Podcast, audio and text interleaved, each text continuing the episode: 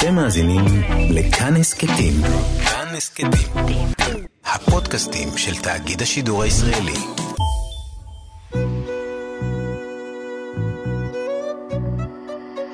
ליסה פרץ משוחחת.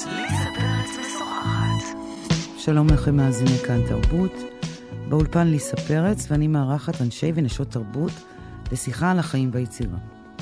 עורכת התוכנית ענת שרון בלייס, והיום האורחת שלי היא השחקנית והיוצרת תיאטרון והקולנוע חנה אזולאי אספרי. שלום. שלום, חנה. שלום לך. אני מביאה אותך, אה, הטרחתי אותך לאולפן עד לכאן, שתבואי תספרי לנו, לפחות בהתחלה, על ההצגה החדשה שלך, דינה, נכון, בתיאטרון דימונה. נכון. אוקיי. תספרי לי רגע בקצרה למאזינים שלנו ולי, בקצרה על מה. על מה המחזה? אה, דינה היא דינה פועלת... דהן. דילה דהן, כמובן. היא פועלת, אה, רווקה בת 51, פועלת במפעל, שמגלה בנסיבות מאוד מצערות שימיה קצרים, והיא יוצאת לפנסיה מוקדמת. אה, מבינה, בעקבות זה היא מבינה שהיא מאוד מאוד, היא, היא בודדה מאוד בחיים שלה, והיא נזכרת שהיא ילדה ילד בגיל 15, ומחליטה לצאת לחפש אותו, כדי לבקש ממנו סליחה על זה שהיא לא גידלה אותו. היא, אה, היא העבירה אותו לאימוץ. אה, היא מבקשת מהאחים שלה, שמעון, אה, יהודה ובנימין, לעזור לה, הם מסרבים משום מה. ואז היא מחליטה לעשות סרט על החיים שלה ולהשאיר לו, כדי שאם הוא יבוא ויפתח פעם את תיק האימוץ, הוא ידע מי זאת אימא שלו. וככה היא והצלמת, הצלמת של הסרט וידאו שהיא מזמינה, יוצאות למסע במסע בחייה. תוך כדי תחנות חייה אנחנו מבינים איך קורה שילדה בת 15 נכנסת להיריון, יולדת ילד ומוסרת לאימוץ. וככה בעצם אנחנו מספרים סיפור של ילדה שננטשה בילדותה ו- ונבגדה על ידי המבוגרים. אה, הופכת להיות אה, נערה בסיכון, ואחר כך לאישה מאוד מאוד בודדה ואומללה. אבל זה לא כזה עצוב, כאילו, המחזה גם מצחיק, אז... אה, זאת אומרת, זה מאוד עצוב שאת וקשה. מככבת בו וכתבת אותו. נכון, בעוונותיי. ודינה, מאיפה היא מוכרת לך? אה, תראי, יש שני, שני פנים לתשובה הזאת. יש uh, את התשובה הפילוסופית והמאוד אמיתית, שאני חושבת שבכל אחת מאיתנו יש סוג מסוים של דינה, uh, בדרגות מסוימות של דינה. וכשאני אומרת דינה, אני מתכוונת לזה ש... Uh, רובנו אנשים, אחרי אלפי שנות דיכוי, אנחנו נושאות בתוכנו איזשהו זיכרון קולקטיבי עם האימהות הקדומות שלנו ועם החינוך שקיבלנו ועם תפיסות העולם שאנחנו חיות uh, בהן במשך אלפי שנים, שבהן אנחנו חייבות לרצות את כולם, שאנחנו, כל מה שאנחנו רוצות זה רק שלא יהיו מריבות בעולם וש, ושלא יצעקו עלינו ושלא יכעסו עלינו. שיאהבו אותה. שיאהבו אותנו. אה, אה, תראי, כל בן אדם רוצה שיאהבו אותו. השאלה היא באיזה מידה ואיזה מחיר הוא מוכן לשלם על האהבה הזאת. וכשאתה בן אדם בריא, אז אתה מוכן לשלם מחיר מסוים הגיוני. וכשאתה בן אדם לא בריא, אז אתה. מוכן לשלם כל מחיר. ודינה היא מהסוג הקיצוני, אה, היא, היא, היא מהסוג הזה של הדינות שאנחנו נורא, כאילו, המועצמות בינינו נורא פוחדות מהן. ולכן הן נורא משתדלות להתרחק מהדינות האלה, מהדינה שבתוכן. ואלה שלא מעוצמות ומוחלשות, לא יודעות להיאבק בדבר הזה, והם... אבל הם, קונקרטית, איפה כן. פגשת נשים מהסוג הזה? במשפחה שלך? גם, בסביבה שלך? בוודאי, גם במשפחה שלי, גם בסביבה שלי. עד היום אני רואה אותם. תראי, טכנית, איך זה קרה, בכלל, התחלת הכתיבה של הדבר הזה. אני כבר כמה שנים מתנדבת... ב... אני יושבת ראש המועצה הציבורית של בית שנקרא בית רות לנערות בסיכון בעפולה. שבהתחלה סירבתי כמובן ללכת ואת יודעת, להתעמת עם הנושא הזה, כי זה נושא שתמיד קשה לי נורא, כל, כל נושא של נשים מוחלשות ובכלל אנשים מוחלשים. אבל איכשהו יצא שכן הגעתי לשם ונפתחתי לנושא הזה, ותוך כדי עבודה עם המקום ו- ו- וחשיפה ל- ל- לנערות האלה, ואיך זה נראה, ו- ומה הגורמים לדבר הזה, פתאום ירד לי האסימון והבנתי שאני מכירה הרבה מאוד דינות, רק שלא קראנו להם דינות, לא קראנו להם נערות בסיכון. קראנו להם שרמוטות, קראנו להם זונות, קראנו להם אה, אה, נותנות, קראנו להם את כל המילים האלה, פרחות. כל המילים האלה ש... שאני תמיד, תמיד, איכשהו באינטואיציה שלי, נורא נורא כעסתי על זה, כי אני הכרתי אותן. אני הכרתי אותן מהבית, אני הכרתי אותן מהשכונה, אני הכרתי אותן אחר כך אה, גם כן בצפון תל אביב. אה, וידעתי שזה, שזה שפיטה אכזרית ביותר, מבלי לנסות להבין מה הגורמים של הדבר הזה ואיך מטפלים בזה. וכשהגעתי לבית רות, ראיתי את הדוגמה ההפוכה, שבה זיהו את הנערות האלה בזמן, ואחרי שלוש שנים של טיפול, נכנסות לשם נערות שלא יודעות לקרוא ולקרוא ולכתוב, ויוצאות משם אחרי שלוש שנים עם בגרות מלאה בציונים של 80, 90, וזה מדהים. כאילו הן נכנסות כשהן מבינות ש, אה, שהחיים שלהם הרוסים בגיל 12-13, שאין להם למה לצפות מה, מהחיים האלה יותר, ומחפשות אהבה בדרכים, כמו שאמרתי, דרכים לא דרכים. אה, כל הזמן מחפשות אה, דמויות של גברים אה, שישלטו בחיים שלהם ושמסרסרים להם את החיים וכולי. וכשהן יוצאות משם, אחרי טיפול מאוד מאוד אה, מקצועי ואוהב, שמחזירים להם את הביטחון העצמי ביכולות שלהם ובזכות שלהם לקבל אהבה, ולא בדרך של יחסי מין, למשל, לא, בלתי מובחנים.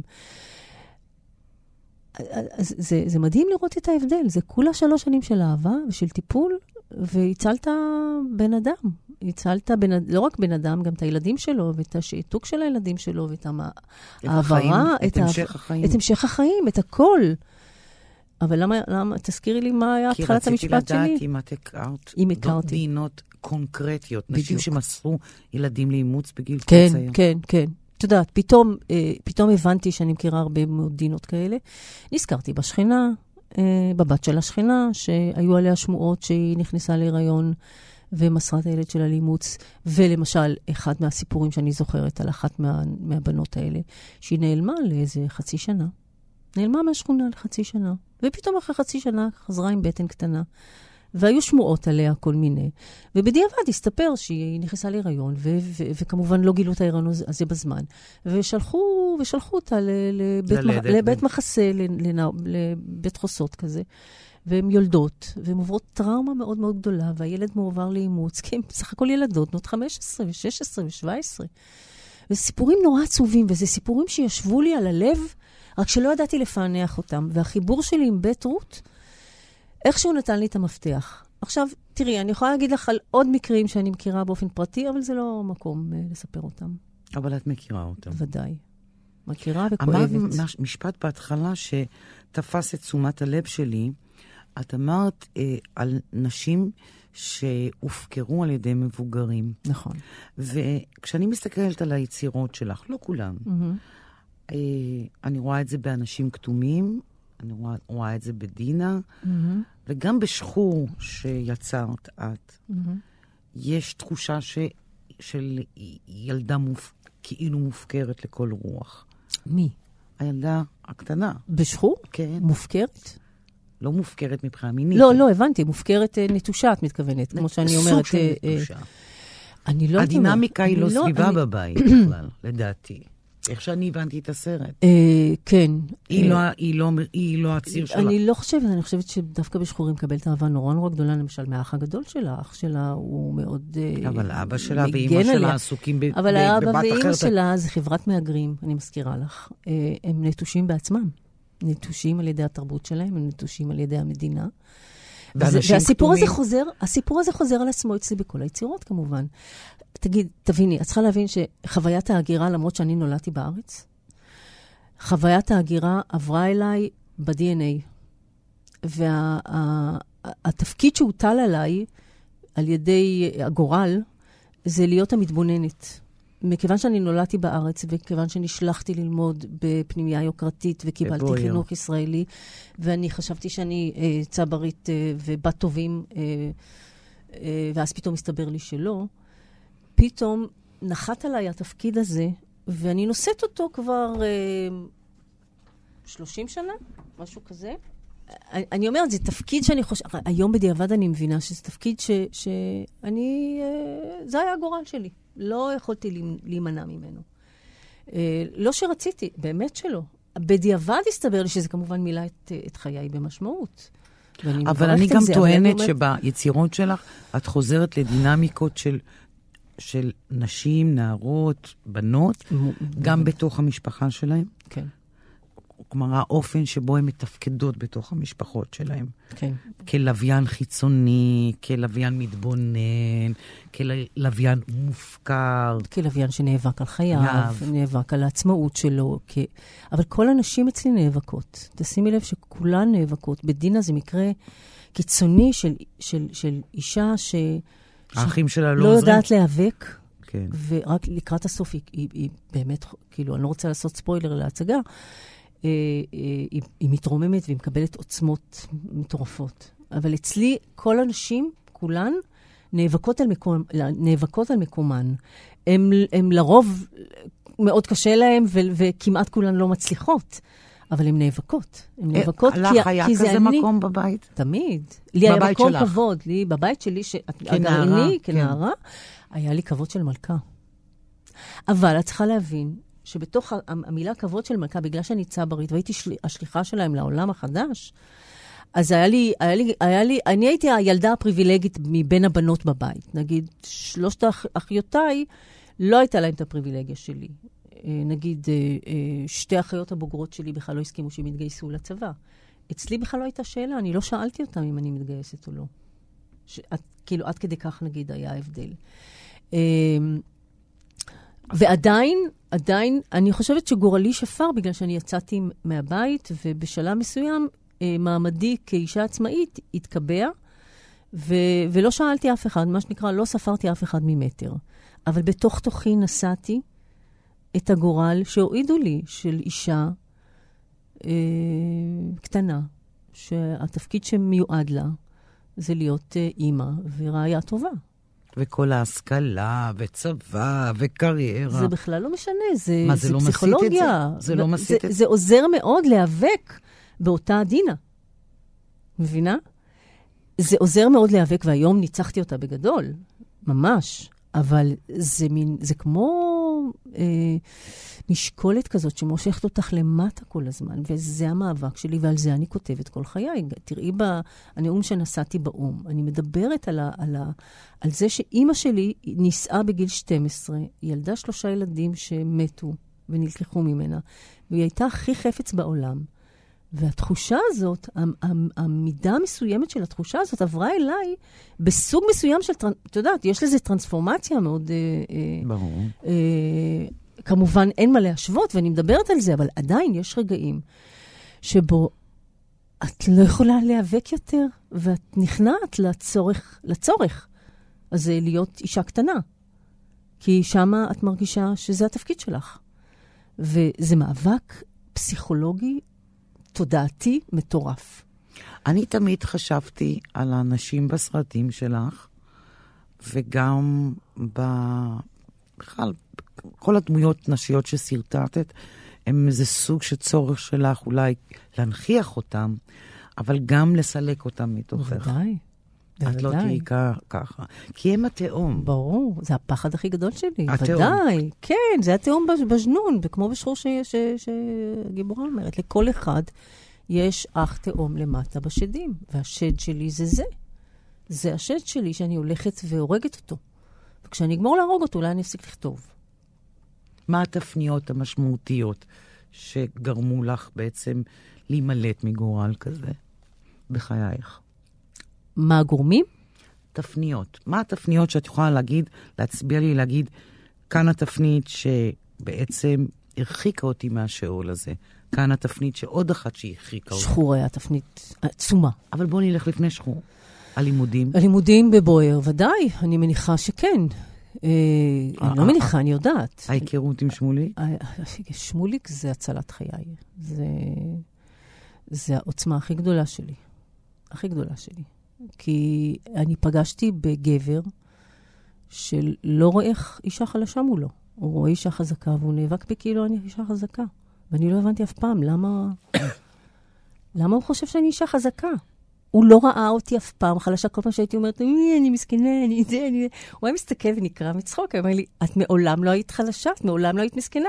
ברגע הראשון שפגשתי אותך, ושם הוא התאהב בי, הוא התאהב בי כשאני רקדתי ריקודי בטן בשמלת קומביניזון שקניתי ביד שנייה, וכשכולי משוחררת. פור... משוחררת, ובזה הוא התאהב. אחר כך היו מופעים של כל מיני נשים ששיחקתי אותה חלשה. עכשיו, הוא ראה בזה מסכה. אני, אני, אני, אני זה המשקולת, זה אני מדברת, על זה המשקולת. זאת, זאת ה... המטוטלת שלי, אה, לא המטוטלת, איך אומרים? המשקולת. המשקולת, לא, אבל יש איזו מילה יותר יפה. לא משנה. אה, אה, המשקולת שלי היא תמיד הרגעים האלה של, שאני נופלת ל... ל, ל אני מאמינה שאני, ש, שזה מה שאני צריכה להיות. אני מאמינה... אותי מעניין אם לפני בויר היו לך, הייתה לך תפנית מסוימת כן, שהבנת כן, ש... כן, מה? כן, בטח. הייתי ראש מועצת תלמידות ב, בתיכ... ביסודי. איך אני בחרו נגיד, אותך? נגיד, אני אף פעם מה- לא מה- הייתי הילדה היפה של המחזור. לא הייתי אף פעם. זה מוזר, נכון? מאוד. פעם ראשונה שהבנתי שאני, נגיד, מאוד סוג מוזר. מסוים של יפה, לא שאני איזו יפהפייה גדולה, מה אבל זה, אני... מהממת. לא, אני בסדר, אני בסדר, אבל אני רבותיי לא... מאזינים, היא אישה מהממת. המורה שלי לתיאטרון באוניברסיטה אמרה לי, את אישה מאוד יפה, את בחורה יפה. ואני הסתכלתי ולא הבנתי על מה היא מדברת. למה? כי כל הילדות שלי, אח שלי הגדול, הוא מעולם לא הזכיר את זה שאני יפה. הוא תמיד אמר לי, את תלמדי, את תהיי חכמה. את, וזה מדהים, אני היום מבינה ומוקירה לו תודה על זה, כי זה לא היה פרמטר בשבילי. עכשיו, כשאנחנו מדברים על פמיניזם היום, כשאנחנו הרי מדברים על חינוך של ילדות, ולא שיש לי ילדות לצערי, אבל נגיד, אני, הייתה לי ילדה היום, אני אף פעם לא הייתי מציינת שהיא יפה, באמת? כן? אני הייתי מציינת שהיא חכמה, אני הייתי מציינת שהיא מוכשרת, הייתי מצביעה לה על, על, על כישרונות שלה, כדי שלא תישען על יופי. היופי, הוא גם הון. ה- הוא הון. הוא אבל, הון, הוא, אל אבל הוא. לא הון נכון, הוא לא הון צודק. לא, הוא לא הוא- הון צודק. הוא- לא, הוא הוא הון הון בתוך- בגלל, ש, בגלל בתוך- שהחברה... בתוך ה- ה- סל של- של הונים, כן, אוקיי? זה גם כן, הון. אבל הוא גם יכול, אבל הוא. גם יכול להיות מינוס בבנק, מאוד גדול. כי כשמסתכלים עלייך רק בתור אישה יפה, לא רואים את, ה, את החסכונות שיש לך. אבל רגע, אני רוצה... אבל- נקטענו בגלל עברנו, אה, כן, אני... מועצת תלמידים. הייתי ראש מועצת תלמידים ביסודי, והייתי שם אה, ילדה מאוד מאוד לוחמנית. על מה נלחמת? הייתי ראש מועצת תלמידים, נלחמתי על זכויות תלמידים, נלח... אני זוכרת שיום אחד, אה, אה, אני לא זוכרת על מה, אני רק זוכרת שהתחצפתי למורה, והיא הסתכלה עליי במבט של, מה זה הילדה הטובה הזאת, פתאום הת... התהפך עורה והפכה להיות מין אה, סוג של כוח ש... שעומד מולה. ואני זוכרת את הרגע הזה כרגע מכונן, בהבנה שבו, שבה אני לא רק ילדה קטנה וטובה, כי הייתי ילדה נורא נורא טובה. בעיקרון הייתי ילדה טובה, עם ציונים, הכל התעודה 9-10. תמיד עושה שיעורי בית, קוראת שני ספרים ביום, וכולי וכולי וכולי. אה, ובעיקר הייתי ילדה טובה, כי נורא פחדתי מהסמכות של המורים האשכנזים שהיו לנו. כי מה? כי זה, מש... זה החינוך שקיבלתי בבית. החינוך שקיבלתי בבית זה להביט מלמטה למעלה אל המורים שלנו כאל דוגמה ומופת. אנחנו חושבים היום היו על, מה, סמכו- על מה שקורה היום בבתי ספר. הם היו זה- יותר סמכותיים בעינייך מהורייך, למשל? ודאי, בטח, ההורים שלי לא היה להם בכלל כוח. להורים, היה כוח לאח שלי הגדול, ואת זה תראי בהרבה מאוד מהיצירות שלי. נכון, הוא מופיע. הוא מופיע המון, אה, והוא גם קורבן מאוד גדול של ההגירה, בגלל שהוא הפך להיות האבא של הבית. אז, אז, אז הסמכויות היו אח שלי הגדול ו, והמורים.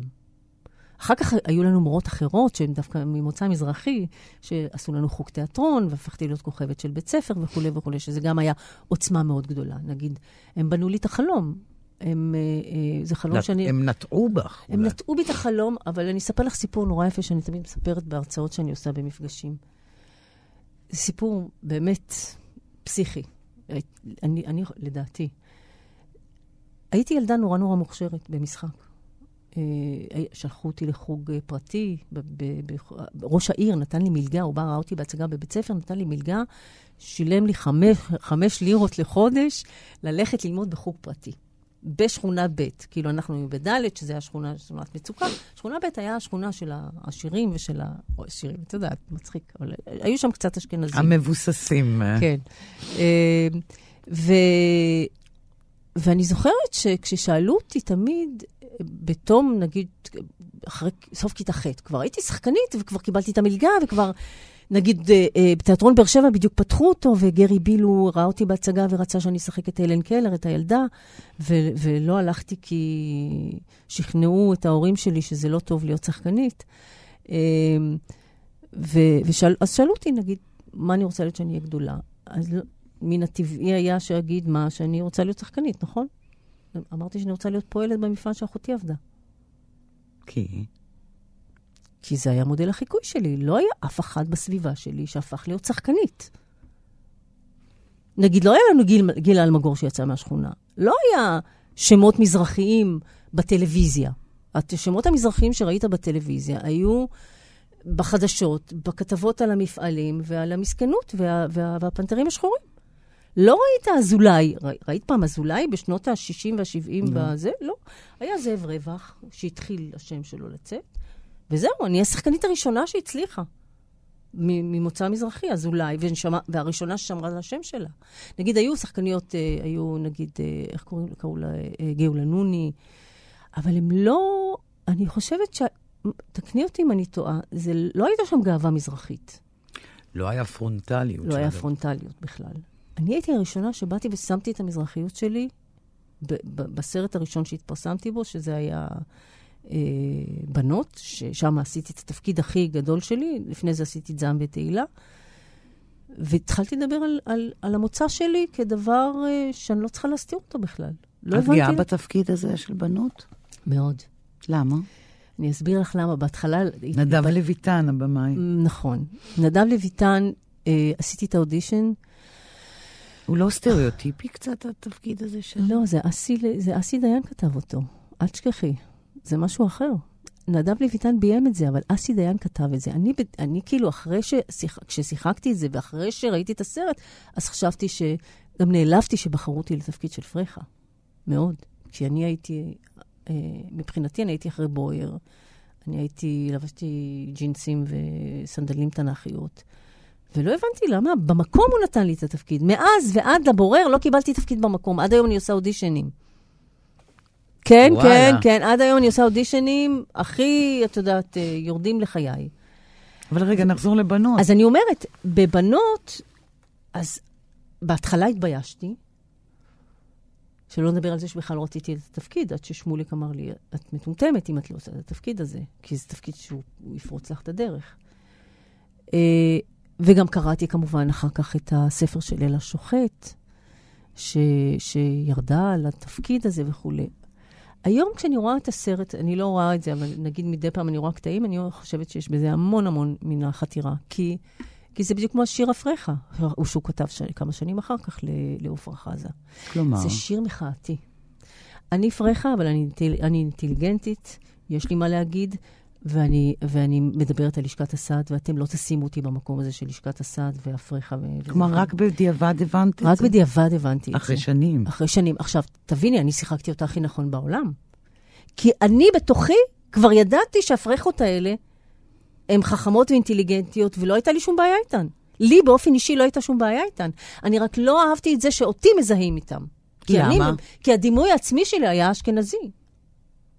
אני חשבתי, כשיצאתי מבויר, תראה, אני אספר לך סיפור מדהים. אני לא, לא תפסתי את עצמי כמזרחית בכלל. העולם החיצון הגדיר אותך כמזרחית. העולם החיצון בא והגדיר אותי עם התפקיד הזה, עם פרחה. הם גילו לי שאני מזרחית. אני שכחתי שאני מזרחית. וואי, אני אז מבחינתי- עשו עלייך עבודה עשו בבויר. עליי בבויר עבודה, מכבש. מכבש, יפה מאוד, בפירוש. מה זאת אומרת? מחיקה של זהות אה, טוטאלית, לא מתוך כוונות רעות, חלילה. זה, אני חשבתי זה שאני... מוסד מדהים. שאת אה, שנים... אני הייתי בטוחה שאת שונאת את התפקיד הזה. את רואה, אני, אני מצטערת, אבל אני מוקירה לו תודה. אני חושבת אני חשבתי שהוא עשה לך. עוול. ממש לא, למה? למה? למה? היא לא אינטליגנטית? היא לא חמודה? היא לא בן אדם... היא מצחיקה. היא מצחיקה. היא אינטליגנטית. נו, אז ברגע את שדמות כל- חושבת, והיא מורכבת, שום דמות לא משפילה אותי, אלא אם כן האמירה עליה היא משפילה. תראי, יש לי בעיות עם זה שנגיד, זה- ה- ה- מבחינת. הכתיבה, תקשיבי, המבטא היה מבטא שלי, לא עשיתי מבטא. אני זוכרת. לא, את, אה, זה בראש שלך. אני שיחקתי, דיברתי כמוני, אותו דבר. עשיתי אולי קצת אה, תנועות בידיים, אני לא זוכרת מה זה היה. בדיוק. אני לא זוכרת מה זה היה. אבל זו דמות אהובה מאוד, כי היא מנצחת. היא נכון, מנצחת את נכון. הסטריאוטיפ. עכשיו, זה שהיא באה מ... מ... תראי, אני אספר לך סיפור נורא יפה על נדב. שכשעשינו את החזרות, זה היה כתוב שולי. אמרתי לו, איך קוראים לה? הוא אומר לי, שולי חזן נגיד. אמרתי לו, אה, ו- אז מאיזה מוצא היא? הוא אומר לי, מזרחית. אמרתי לו, מזרחית זה לא מוצא. אז, אז הוא אומר לי, לא יודע, תבחרי, מה שמתאים לך. אז בחרתי מרוקאית. ואז החלטנו, נדמה לי שאז החלטנו לקרוא לה שולי חזן. לדעתי, אני לא זוכרת, אני, יכול להיות שאני עושה עוול, אבל אני, לדעתי אנחנו החלטנו שזה, שזה. אני הבאתי את הבבא סאלי לצילומים, את התמונה של הבבא סאלי, הוא לא יודע מי זה בכלל. ה- נגיד, אמרתי לו, בוא נביא את התמונה של הבבא סאלי, הוא אמר לי, מי זה? אמרתי לו, זה סבא של כולם. הוא אמר לי, יאללה, בוא נכניס את זה.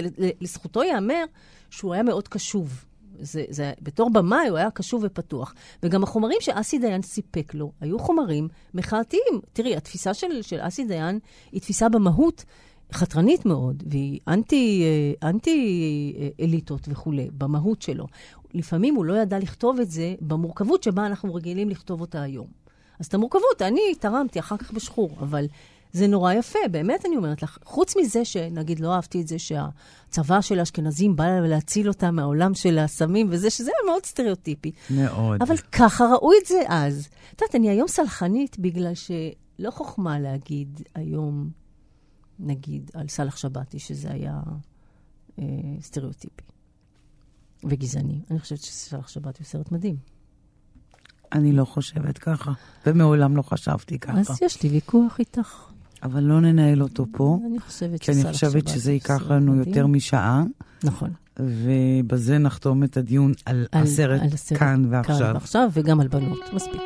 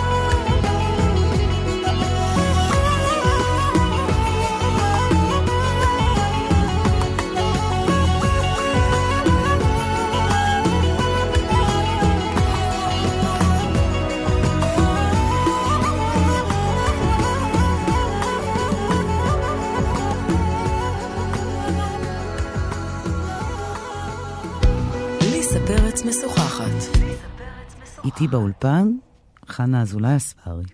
תגידי, איזה גאולה את נותנת לדינה במחזה? מה הגאולה שלה? אוי, מתוקה. היו לה חיים... אני אספר לך את הגאולה, אני אספר לך את זה, לא תבוא לראות את ההצגה. לא. אל תסבירי לי את המהלך שעשית בתוך המחזה, אבל קודם כל אני נותנת לה קול. תראי, דינה מבוססת על דינה המקראית. הרפרנס הוא דינה המקראית. אם אני נזכיר קצת מה, מה קרה בפרשה הזאת, במעשה דינה, זה שיעקב ובניו מגיעים אה, לאיזשהו מקום, מתנחלים מחוץ לעיר, ואז אה, דינה יצאה החוצה להסתכל, לראות מה קורה מסביב, ואז פוגש אותה שכם בן חמור, אה, אונס אותה, וכתוב שם ויענ- ויעניה, ויאהב אותה מאוד, או משהו כזה, אוקיי? ומאותו רגע מתחילה מסכת איומה ונוראה של אלימות של האחים של דינה. כלפיה. אה, כלפ, לא כלפיה. כלפיו, כלפי הגבר שאנס אותה וכל העיר כולו. הם, הם, הם עושים מעשה של תרמית. אה, אה, חמור בא ומבקש את ידה של דינה, כי הוא מבין שהבן שלו מתאהב, מאוהב בדינה. הוא אומר לו, בואו נתחתן. אז אתם לא יהודים. אוקיי, ואז הבנים אומרים, אוקיי, אם הם יעשו אה, אה, ברית מילה, ואז נוכל להתחתן אחד עם השני. אתם כאילו, זה מעשה גיור של, של, של כל העיר של שכם. אה, ובלילה, כשכל העיר, אה, אחרי ברית מילה, אה, כואבים את כאבם, אה, כל האחים, שמעון ולוי ויהודה, יוצאים ו- ושוחטים את כל בני העיר שם. למה? כי הם, הם נוקמים את נקמת דינה, שאומרים, "ה- החזונה יעשה את אחותנו. בשלב מסוים, גם יעקב נורא כועס עליהם, כי היה שם, הייתה שם איזו ברית פוליטית בין שכם לבין יעקב וכולי. בקיצור, כולם חוגגים על המעשה הזה, חוגגים במרכאות כמובן. אף אחד לא בא ושואל את דינה איך היא מרגישה, מה קרה שם באמת, האם היה אונס, לא היה אונס, האם היא פיתתה אותו, לא פיתתה אותו, מי, מי, מי אחראי על הפיתוי הזה. כל השאלות שאנחנו שואלים היום, הקול של דינה מושתק. אז עצם זה שאת נותנת לה קול, עצם זה שאני נותנת לה קול, זה כבר, מה זה קול? אני מספרת את סיפורם של, של נערות בסיכון. איך נראית נערה בסיכון, למה מתנהגת ככה, אה, איך זה קורה. מה היה יכול להציל את, כשנגיד- את דינה תראי, מהגורל הזה? תראי, במחזה שלי, אה, אה, מה שרציתי, ואני חושבת שהצלחתי, ועל כך אני מאוד גאה, כל המשפחה הזאת, כולה היא טרגדיה אחת גדולה, והיא תוצאה של ההגירה והנטישה של המדינה. כלומר, אין שם מישהו שיותר אין- סובל מהשני? לא, דינה הכי סובלת. אוקיי, כי, כי היא אישה. אישה. עכשיו, שלושת האחים שלה מגנים עליה, זה כמו האחים בדינה המקראית, הם מגנים עליה מהעולם. הם מנהלים לה את החשבון בנק, הם, הם כאילו, את יודעת, כל החיים הם... היא הם, תחת הם, חסותם. תחת חסותם. והחסות הזאת זה חיבוק דוב. זה חיבוק דוב מטורף, שהיא לא, לא מצליחה לפתח. אה, אה, זו דמות שתבואי תראי אותה, אנשים, הלב נקרע ממנה, כי היא כל כך טובה, ש, ש, ש, שאין לה כלים להתמודד עם העולם בגלל טוב הלב לכן שלה. אני שואלת, מה בכל זאת את מה בכל נותנת זאת? לה אני נותנת, תקווה? אני נותנת לה הזה? תהליך של תודעה, מודעות. אני נותנת לה מישהי, זו הבמאית שעושה את הסרטים, שזאת אני בעצם, באה ומעניקה לה המון כוח. היא מעניקה לה, א', את השאלה, איפה הילד שלה? מעניקה לה את הזכות לשאול איפה הילד שלה, ומעניקה לה את הכוח להתחיל לחפש אותו. דרך הסרטים שהיא עושה עליה, היא מבינה שדינה היא, היא אישה מדוכאת מאוד, והיא מעניקה לה המון המון כוח. למעשה זה מין סוג של, את יודעת, אני, אני תמיד נורא אוהבת לכתוב דמויות כמו באנשים כתומים אצלי, נגיד שתי אחיות, הם שניים של שלם אחד. תמיד הצד המודע והצד הלא מודע. אצלי כל הכתיבה תמיד הוא תהליך תודעתי, מה שהתחלתי להגיד לך על, אה, על, על, על, על, על הדינה שקיימת בתוכי, שהיא משקולת, אני תמיד נאבקת בה באמצעות תודעה ומודעות. זה, וזה תמיד נורא נורא קשה לכתוב את זה, כי קשה לכתוב תודעה. קש, קל לכתוב דמויות זה- עם, עם פעולה. ולכן אני תמיד מחלקת את, ה, את, ה, את הבן אדם את הבן לשניים. אדם לשניים, אחד לפעולה ואחד ל, ל, לשתיקה. ותמיד הדמות הפועלת גורמת לשותקת ולמושתקת לעבוד ולעשות עבודה פסיכולוגית נורא נורא גדולה. ושם ההצלה שלי, שם הגאולה שאני מעניקה לדינה. אני מעניקה לה תהליך תודעתי ותהליך של אה, התפתחות והתעצמות מול האחים שלה, ומול העולם ומול החיים, רק חבל שהיא עומדת למות. תגידי, איך הקהל של מגיב לדינה? וואו, וואו. ספרי לי קצת. תקשיבי, אני... אני בהלם. אני לא זוכרת כאלה תגובות לשום יצירה שלי מלבד שחור. זה בעוצמות של שחור. מה? תספרי לי. אנשים יוצאים, עם, הם לא יכולים, לא מסוגלים לדבר. הם אומרים, אני לא יכולה, אני, אני לא, במיוחד נשים, גם גברים. יוצאים ותראי, זה כאילו על נערות בסיכון, אבל זה לא. כל אישה מוצאת את עצמה שם במידה מסוימת, או שהיא פוחדת ממנה, או שהיא מרחמת עליה, או שהרבה פעמים נשים באות אליי ואומרות לי, אני דינה. היה גם גבר אחד שבא אליי ואמר לי, אני דינה. וואלה. אני, אני שמעתי ממישהי שנכחה לידך באחת ההצגות שנשים ניגשות אלייך, מחבקות אותך, נכון. מדברות איתך, נוגעות בך. נכון. כן, כן, הן מרגישות שאני... תראי, גם חלקן שונאות אותי. כי שונאות אותי במרכאות, כמובן, כי אני גורמת להן להוציא דברים מעצמם שהם מדחיקים, ש... ש... מושתקים. ש... שהם מושתקים, שהם לא כל כך רוצים לדבר על זה. אה, הרבה פעמים, נגיד, אה, זה מאיר אצלם איזה משהו, שאחר כך הם... אתה, נגיד, הרבה פעמים ניגשות אליי, אה, אני מקבלת הודעות, נגיד, בוואטסאפ או, ב... או ב...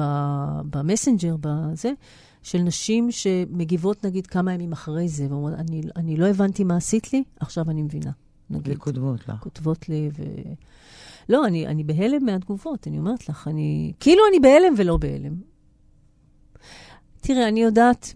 אחרי 35 שנים שאני כותבת יותר, שכשאני שמה את עצמי, ואני תמיד שמה את עצמי, לפעמים אני מצליחה יותר, לפעמים אני מצליחה פחות. כשאני מגיעה למקומות שבהם אני לא יודעת מה כתבתי, אבל אני יודעת שזה חזק, שם זה העוצמות הכי גדולות. אז את תגידי לי עכשיו, עם כל העוצמות והתגובות, למה בכלל זה לא באחד התיאטראות? אל תתני לי את התשובה הדיפלומטית, כי את זה כבר אני שמעתי אה, אותה. תקשיבי, אני לא יכולה לתת, אני לא יכולה לתת תשובה אחרת. באמת שאני לא יכולה לתת לא תשובה אחרת. דיפלומטית. מה דיפ- מה את רוצה שאני אגיד לך? שלא הבינו את המחזה? לא הבינו את המחזה, מה את רוצה? זכותם. באמת אני אומרת לך. אני, המקום הזה שבו אני אה, מתקרבנת, נגמר. אין לי, זה, אני כבר לא... אה, אני לא מסתכלת ואומרת, אה, בגלל שאני מזרחית, אה, בגלל שאני... לא, לא. לא כי- רצו. לא רצו. עכשיו, יש כל כך הרבה סיבות ללמה לא רוצים, שאני בכלל לא יכולה למנות אותם, ו- וגם זה לא תפקידי. שמי, חנה, את. עברת תהליך. אני עברתי תהליך עצום, וזה מה מדהים. זה? ת, תקשיבי, אני, באנשים כתומים, זו התרומה הכי גדולה. ש, למה? של, כי א', עברתי תהליך פסיכו... נגיד, אה, אה, טיפול פסיכולוגי מאוד אה, ארוך, שבו למדתי שהתקרבנות זה לא כלי עבודה. כי להגיד אני מסכנה ודופקים אותי, זה כל כך מחליש אותך. מחליט, מבזבז לך אנרגיות של מאבק, ומ- ומטשטש לך את הראייה של, של, ה, של, ה, של המרחב הפוליטי וה, וה, והציבורי והחברתי והסוציולוגי וכל המילים האלה, והפסיכולוגי של אנשים. כשאת אומרת, "אני- דופקים אותי כי אני מסכנה, את לא מצליחה לראות את הדברים נכוחה. כשאת מסתכלת ואת אומרת, אוקיי, לא הבינו אותי כי אין לו את היכולת לראות אותי כרגע. כי החברה לא מוכנה. תראי, המחזה הזה היה מוכן לפני שלוש שנים. שלוש שנים. שלוש שנים, 2015, הוא היה כתוב. as is כמעט עד, עד כמו שהוא? היה עד היום. ב- הייתי בבוסטון איתו, ב, אה, בתיאטרון שנקרא התיאטרון הישראלי. בחור ישראלי בן 12 עבר לבוסטון, לגור בבוסטון, למד באמרסון, באחד מבתי ספר לאומניות הכי טובים בעולם. והקים תיאטרון. הקהילה היהודית בבוסטון הקימה תיאטרון, וקראו לזה התיאטרון הישראלי. עכשיו, זה לא מחזות, רק מחזות ישראלים, אבל איכשהו החליטו לקרוא לזה זה. באחד מהעבודות שהוא, הוא, כאילו, אחת מהמטרות שלו הייתה להנכיח את כל הקבוצות של, של החברה הישראלית דרך התיאטרון בזה. והוא הזמין, פעם בשנה הזמין מישהו לשהות של שלושה שבועות ועבודה עם השחקנים. על מחזות שהם ב, בעבודה, הם כאילו מחזות שעוד לא עלו לה, זה שהפרמיירה שלהם הייתה שם.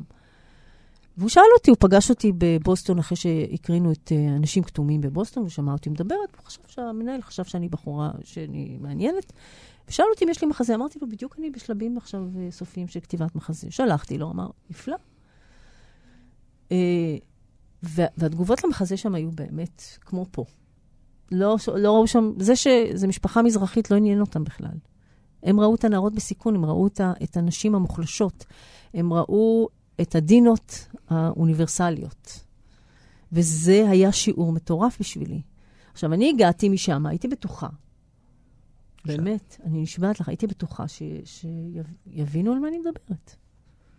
לא נקלט, מה אני אעשה? הסביבה, האטמוספירה לא הייתה מוכנה לזה. בן אדם אחד היה מוכן לקבל את המחזה הזה, ולא רק לקבל, לחטוף אותו. זה היה אור וידיסלבסקי, מנהל של תיאטרון חדש של דימונה, שקבע שהאג'נדה החדשה של, של תיאטרון דימונה, דימונה היא תיאטרון חברתי שמחובר למקום ול, ולחברה. איך שהוא קרא את זה? הוא, הוא התחנן שאני אתן לו את זה.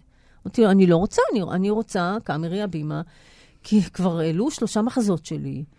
חשבתי שמן הסתם יתייחסו לזה, וזה, אבל זה לא התקבל, לא, לא התחברו לזה, לא הבינו תפקידים שם. רצו שאני אעבוד על כל מיני, ואני לא הצלחתי. מה רצו שתעשי? תני לי דוגמה. תראי, יש שם במחזה, יש אה, אה, דמות שאני קוראת לה צלמת. היא הדמות היחידה שאין לה שם. והתעקשתי לא לתת לה שם. שזה הדמות של הבמאית שבאה ועושה עליה את הסרט. מבחינתי, אני ראיתי אותה כ... לא כדמות שלמה ש... ש... שעוברת, אה, שיש לה רצונות וסיפור אישי וכולי. אני חשבתי שהיא צריכה לייצג את, ה... את החברה. את כעין. ה... כעין בוחנת, כ... כעין שמעמידה את, את הקהל בשאלה מוסרית מאוד גדולה. תראו את הילדה הזאת ותבינו שאתם לא רואים אותה. ונ... ועכשיו, עשיתי אותה דוקומנטריסטית שבאה לעשות סרטים. עכשיו, רוב הדוקומנטריסטים בזמנו, כשאני עשיתי דוקומנט, דוקומנטרי, אה, באו עם אג'נדה של אה, אנחנו דוקומנטריסטים אובייקטיביים. שזה נורא מצחיק אותי, כאילו, זה, זה, זה מילה נורא מצחיקה אובייקטיבית באומנות. אין דבר כזה. אין, אין, גם כשאתה רואה, בגלל הניסיון שלי בתור דוקומנטריסטית, אני הבנתי ברור. שאין דבר כזה. אני באה ואני אני מביעה דעה בזה שאני עורכת את התמונה וחותכת אותה בנקודה מסוימת. זה ברור שזו דעה שלי, של היוצרת. ו, ו, ו, ולא רק זה, גם בשתי הסדרות שעשיתי, אם תרצי נדבר על זה, אני הבנתי שאני אה, לא רוצה להביע, אה, לא לנקוט עמדה אובייקטיבית, אלא לנקוט סוביק. עמדה סובייקטיבית ואקטיביסטית גם. ו- וזאת הייתה, ואני אגיד, אני הייתי אחת מהדמויות בסדרות. אני הייתי דמות. לא, התייחסנו בעריכה ל- ל- למנחה ולזאת ששואלת את השאלות, לא כאחת שעומדת מחוץ למצלמה, אלא כדמות שהיא משפיעה. ואת זה רצו לשנות לך? את זה אתה... כן, לא הבינו. לא הבינו מה הדמות. עכשיו, בעיקרון, אני, אני רציתי שהדמות הזאת תהיה... ועכשיו בואי נדבר, תכף נדבר על, על ההבדל בין המחזה לבין הבימוי של רוני ניניו, שהוא עשה עבודה מאוד מאוד uh, יפה. תכף נגיע אליו, כי אני לא, אומרת, לי יש שאלה פה שמנקרת לי בראש, כן? אני כתבתי את הדמות שלה בתור דמות שהיא מחוץ לבמה, וככה זה היה בבוסטון. זו דמות שעמדה בתוך הקהל וצילמה את דינה על הבמה. זאת אומרת, היא הייתה חלק מהמבט של הקהל. הבנת? כן, אבל אומרת, אני שואלת אותך, בשביל אתנן שכזה, כלומר, כן. לתת לה שם, כן. זה יכל להיות באחד מהתיאטרות. לא, זה לא רק שם. א', ניסיתי לתת את האתנן הזה, זה יצא רע מאוד. אה, ברצינות. כן, ניסיתי לעשות את זה בתיאטרון באר שבע. הם, הם, הם רצו, הם רצו, כי הם רצו מחזה מזרחי. נגיד, נהיה באופנה להיות, אה, לרצות מחזות מזרחיים, כי בגלל מירי רגב וזה. אה, אז הם פתאום רצו, למרות שנגיד, שנה קודם אה, בדיוק ירד אה, מחזה, מחזה קודם שלי, סליחות, בתיאטרון באר שבע, שהייתה הצלחה הכי מטורף. גדולה שלהם כן. בשנים, בעשר שנים האחרונות. אה, אז הם רצו, אבל הם, הם לא כל כך יודעים מה הם רוצים. כי תביני, יש אה, כל כך הרבה שנים של מסורת, של איך שאתה רואה מה זה תיאטרון טוב, שלוקח שנים להבין שאולי, אפילו שזו משפחה מזרחית, נגיד, אז זה בסדר, וזה... אה, אולי כן יש פה איזו אמירה אינטליגנטית ו... אוניברסלית, אוניברסלית. שבכלל לא קשורה... כן. נגיד, עוד, עוד, אה, עוד אה, אסימון שירד לי מבוסטון, העלינו לא רק את דינה, העלו גם שנה אחרי זה, העלו את סליחות. עכשיו, כש, כשפה העלו את סליחות, העלו את זה כבר פעם, פעמיים פה ו, ושלוש פעמים ברומניה.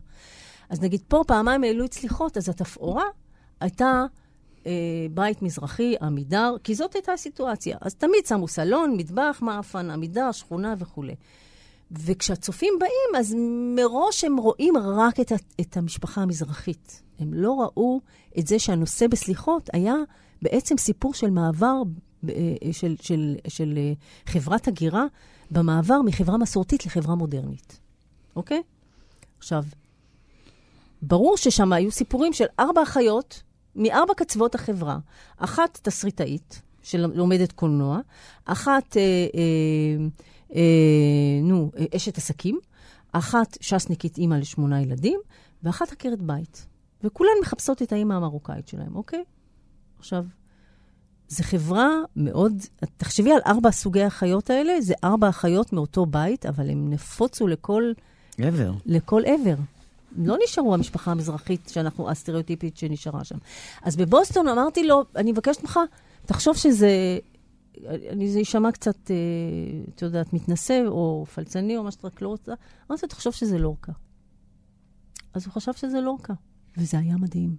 זה היה פשוט אחת החוויות הכי יפות שעברתי בחיי. עכשיו, גם בבוסטון, יש, אה, בארצות הברית יש עכשיו גישה חדשה, בגלל הרב-תרבותיות וה- והתלונות של כל ההיספנים והשחורים וזה, על זה שאין להם תפקידים, בגלל שהם מקבוצות. האחרות, אותו דבר כמו כן. פה, שכל האשכנזים היו מקבלים את התפקידים הקלאסיים, והמזרחים היו תמיד עושים ערבים, זונות וזה.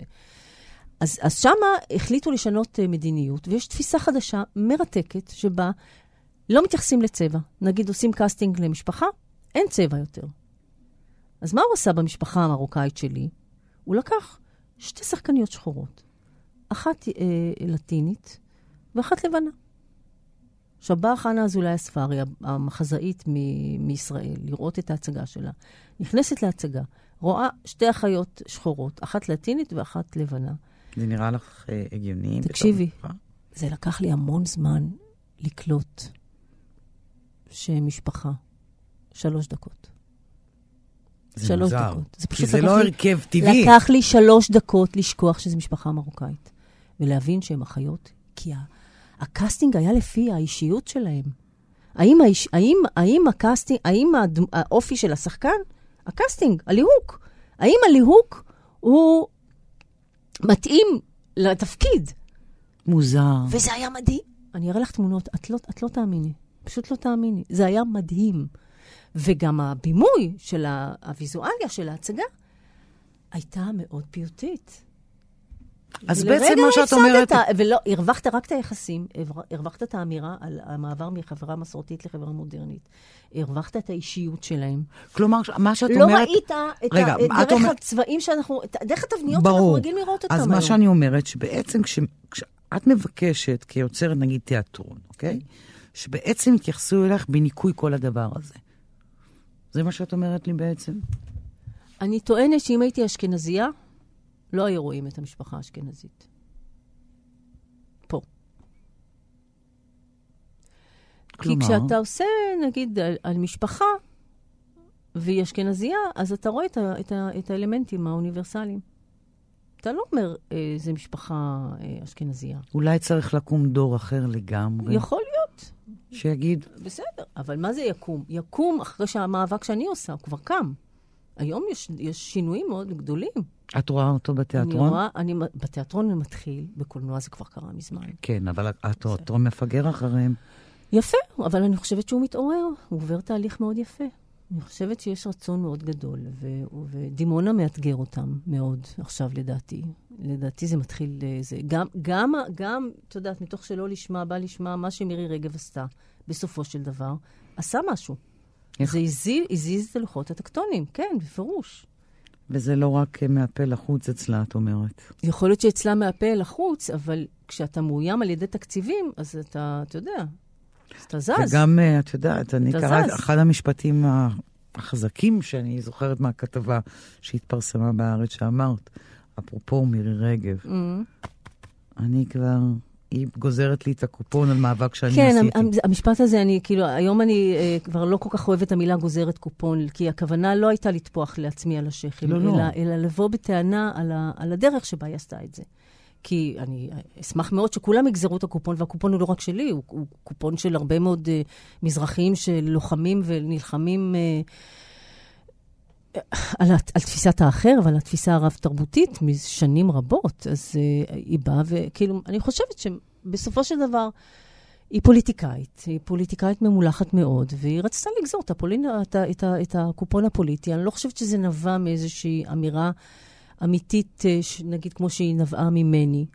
אבל מתוך שלא. לשמה, בא לשמה, ואני חושבת שהיום דווקא כן, אני, יכול להיות שהיא למדה דבר או שניים, והיא, והיא כן, אה, והיא כן, אה, את יודעת, תלך עם זה, זה מצוין, את יודעת. אני לא, אני לא דוחה אנשים שמתחילים, זה לא משנה מה הטריגר שלך, השאלה מה אתה עושה עם זה אחר כך. הטריגר למאבק הזה. כן, ואני לא מדברת. ואני, ואני כבר לא מדברת, אגב, היום אני לא מדברת לא במונחים של מזרחי, אני מקפידה לדבר על מונחים של חברתי. כי אה, אם אתה באמת אה, אה, הצטרפת למאבק המזרחי, אתה בשלב מסוים מבין שאתה רק חלק מקבוצות האחר. ולכן אתה חייב להצטרף בגדול, לפרוס מטריה על כל קבוצות האחר.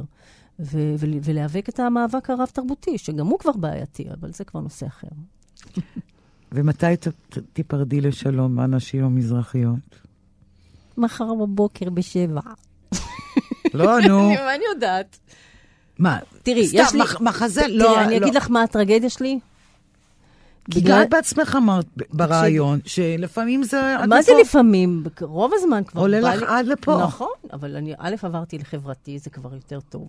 נכון. אל תגידי. גם החברתי מתיש אותך. גם החברתי מתיש אותי. יכול להיות שלא יהיה לי מה להגיד יותר, סבבה, אני אצא לפנסיה, סתם אני, טוב. יחסים, גבר, אישה, ילדים, תינוק, לא יודעת, סתם נושאים. מאיזה מוצא? לא יודעת איזה יכול, מוצא. יכול להיות. תאילנדי. תקשיבי. אני חושבת שאני אה, מספרת סיפורים אוניברסליים דרך הסיפור המזרחי. אני חושבת שהחברה לא מוכנה עדיין לראות את זה. אני חושבת שבעוד עשר שנים, בעוד עשרים שנה, יראו את הצ- הצדדים האוניברסליים בתוך היצירות שלי. אני לא יכולה לכתוב על משהו אחר, כי זה, כי אה, זה אה, יוצר לרוב כמעט עד אמצע חייו, ואני כבר עברתי את אמצע חיי. כותב על הבית הגרעיני ש... שמתוכו הוא תמיד? נולד. כמעט תמיד. כמעט תמיד. סתם גם גבר חנוך הלך לוין- ברחוב, גם, גם חנוך לוין כתב על, אישה. התאהב. על הבית היידישי, ש- היידישאי שלו אה, ב... לא, אני. מציעה לך נושאים לא, שהם לא. קשורים.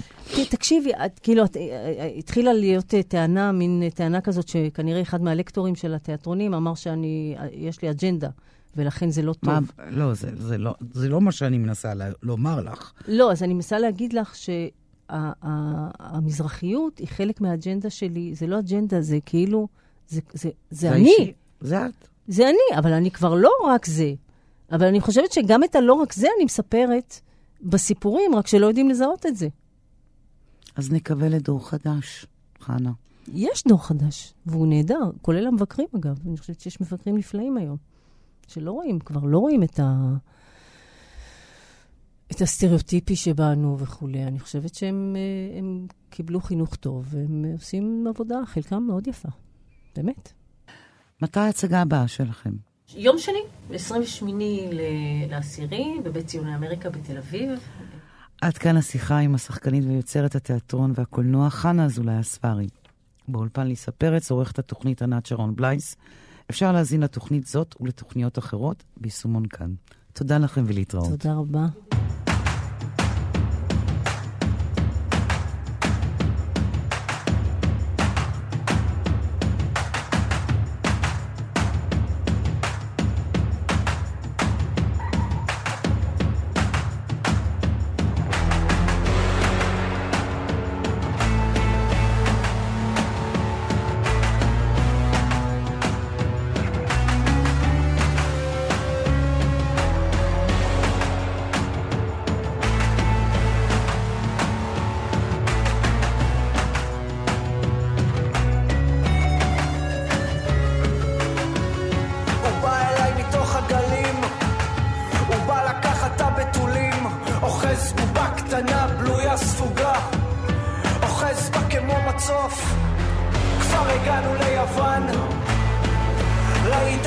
אמא שלי אתה בחיפה ילד בטח קר לך בוא תחליף בגדים. והעיניים החומות התגלגלו הידיים הקטנות נשמטו הידיים ידי עשיו והכל כל יעקב.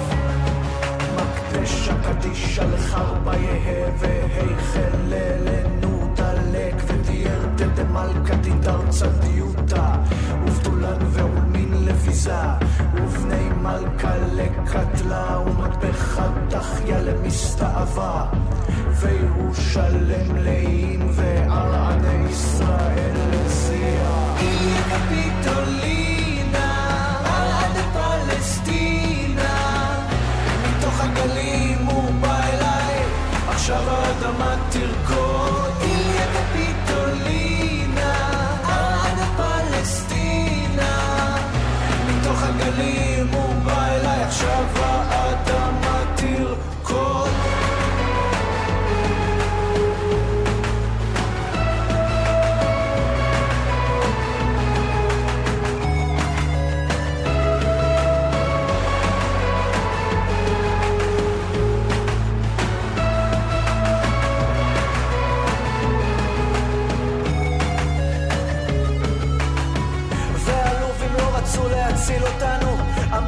המצרים שלחו אותנו אחורה.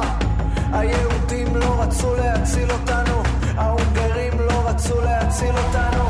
והלובים לא רצו להציל אותנו, המצרים שלחו אותנו אחורה.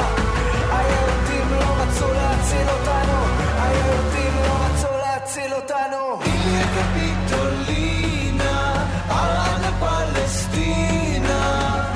מתוך הגלים הוא בא אליי, עכשיו האדמה תרקוד.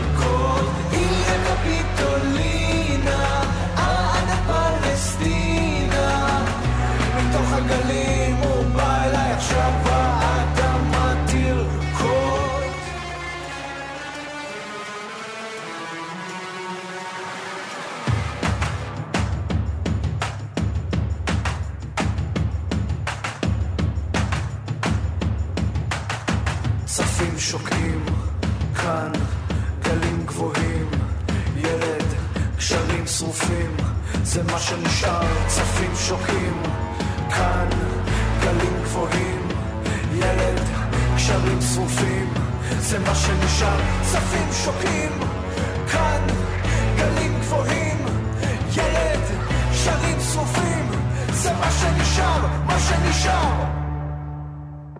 והאלופים לא רצו להציל אותנו, המצרים שלחו אותנו אחורה, היהודים לא רצו להציל אותנו אותנו, והאלופים לא רצו להציל אותנו, המצרים שלחו אותנו אחורה, היהודים לא רצו להציל אותנו, ההונגרים לא רצו להציל אותנו, והאלופים לא רצו להציל אותנו, המצרים שלחו אותנו אחורה, היהודים לא רצו להציל אותנו, היהודים לא רצו להציל אותנו